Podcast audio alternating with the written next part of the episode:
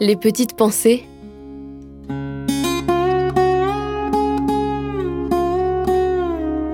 Terroir, héritage et savoir-faire.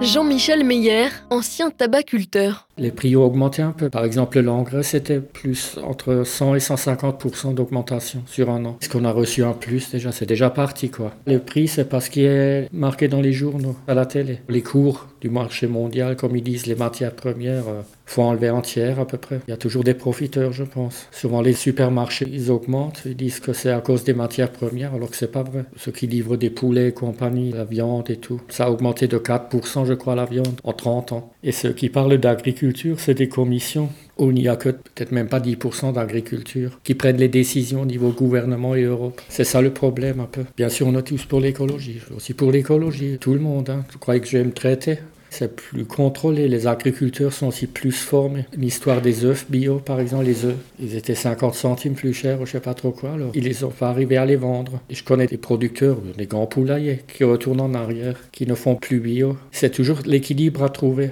Ça, c'est difficile.